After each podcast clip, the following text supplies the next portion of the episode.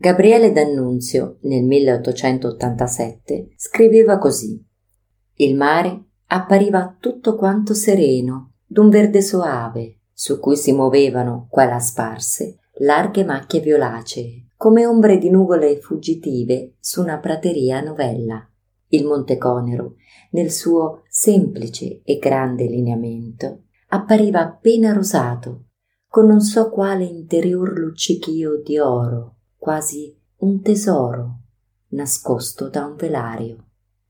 Questi versi appartengono all'opera Omnia di D'Annunzio e si possono leggere incisi nel marmo lungo la terrazza panoramica che percorre un intero lato della piazzetta di Sirolo, piazzale marino.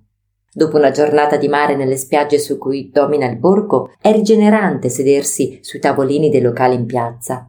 Poi concedersi anche una passeggiata lungo il belvedere, All'imbrunire si accendono calde luci dal basso e creano un'atmosfera ancora più suggestiva per ammirare i contorni del monte che, da questa ringhiera, appare sempre più vicino, sembra quasi di toccarlo, quel suo semplice grande lineamento, come scrive il poeta.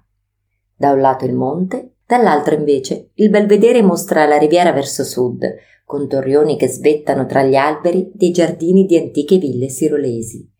Al centro dello sguardo, di questo quadro naturale, c'è sempre lui, il mare, di quel colore intenso e mai banale che fluttua dallo smeraldo al blu.